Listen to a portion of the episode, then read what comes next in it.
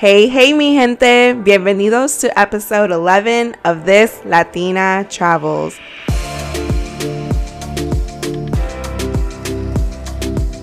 As we prepare to bring in this new year, I want to end this year with an episode that I believe many will be able to relate to.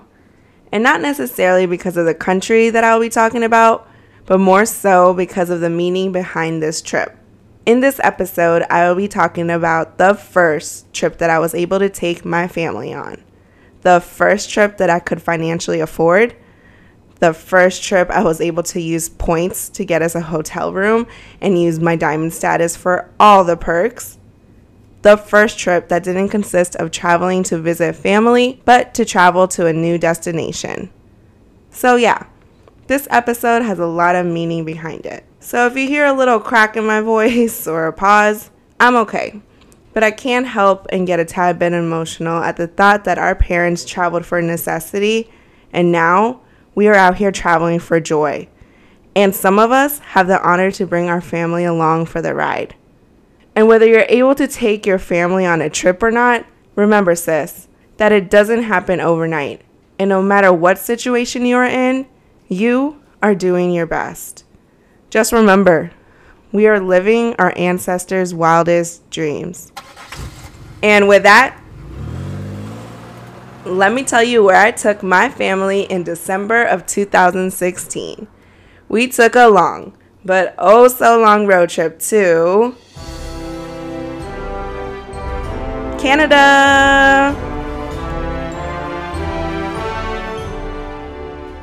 But before I get into my trip, you know the drill. My producer and editor in chief has something to share with you. Let me tell you why this road trip felt like forever. We started this journey into Canada from Northern Virginia. According to Google Maps, it's about a seven and a half to eight hour car ride. I am pretty sure that it was longer than eight hours because not only did we stop a handful of times, but we definitely hit the holiday traffic. Once we got to the Canada border, all I remember is handing my mother all our passports and her handing them to the Border Patrol agent. They just asked us where we were staying and for how long, and that was it. Crazy how much power these blue books have. Anyways, that's a whole topic for a whole other episode. Let me focus on this trip. This was our first time in Canada for all of us. It was also during the week of Christmas. So it was pretty cold in the cities of Ontario and Toronto. Ontario is famous for Niagara Falls on the Canadian side. So obviously, we wanted to stay somewhere close to the falls and really experience it all. I will say my highlight of this trip was staying at the Embassy Suites by Hilton. Not only because our room view was spectacular, but everything was so convenient. Getting breakfast, visiting the falls, the transportation, but my favorite part was looking at the glass window and all you see is Niagara Falls. They even had fireworks one evening. It was magical. We arrived early on our first day, and all we wanted to do was check in and sleep a little from the long road trip we had. Because I'm a Diamond Hilton member, I was able to check in early at no additional cost. Usually, check into hotels are around 3 p.m. or 4 p.m., I believe that day we got in there around 10 a.m. Since our room was available, one of the perks of having diamond slash gold member status is checking in early. Hashtag forever grateful. Now, how did I get this status? Well, first, anyone can sign up for any of these big hotel corporation loyalty programs. It's absolutely free. Once you sign up and stay at their hotels, you earn points. That year, I had just started my first public health job and traveled at least three times so I had accumulated many points, and because of the number of nights I had stayed, I earned diamond status. Some of these hotels have credit cards as well. Now, I am not an expert on points and or travel credit cards, but I do know some amazing people who have platforms and or podcasts that talk about this. They are one, Miguel from Travel Sergeant, two, Laurie and Danny from Latinos with Passports, and three, Julia from GeoBreeze Travel. Don't worry, I'll link all of them in my show notes. Let them know Bianca sent you. The topic of credit cards can be daunting, but trust me, When you learn the game, you can really benefit. Okay, now let me tell you about our experience at Niagara Falls. I am pretty sure we purchased the Niagara Falls Wonder Pass. You can totally purchase this online or even wait till you check in at the hotel.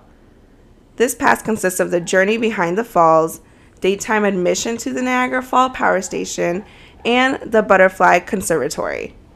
Additionally, it provides two consecutive days aboard the WeGo bus, W E G O, which is the transportation bus that literally picks you up from the hotel and takes you to all these places. Very convenient. One thing I'll never forget was how cold it was. If I ever go back to Niagara Falls, or Canada at that, I will not be going in the winter. Going through the Niagara Falls tunnel was brutal. It was wet, cold, and sticky. I'm selling it beautifully, right? but honestly, it was super dope experience and to share with my family was a bigger bonus.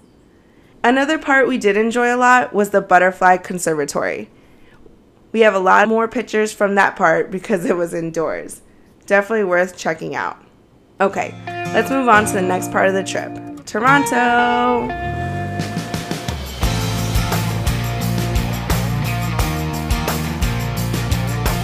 Let me tell you, my memory from 2016 might be fading, but I just don't remember the drive being eight hours long from Ontario to Toronto.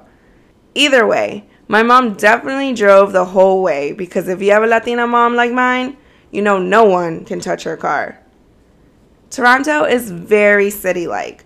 I grew up near Washington, D.C., so it gave me the city vibes.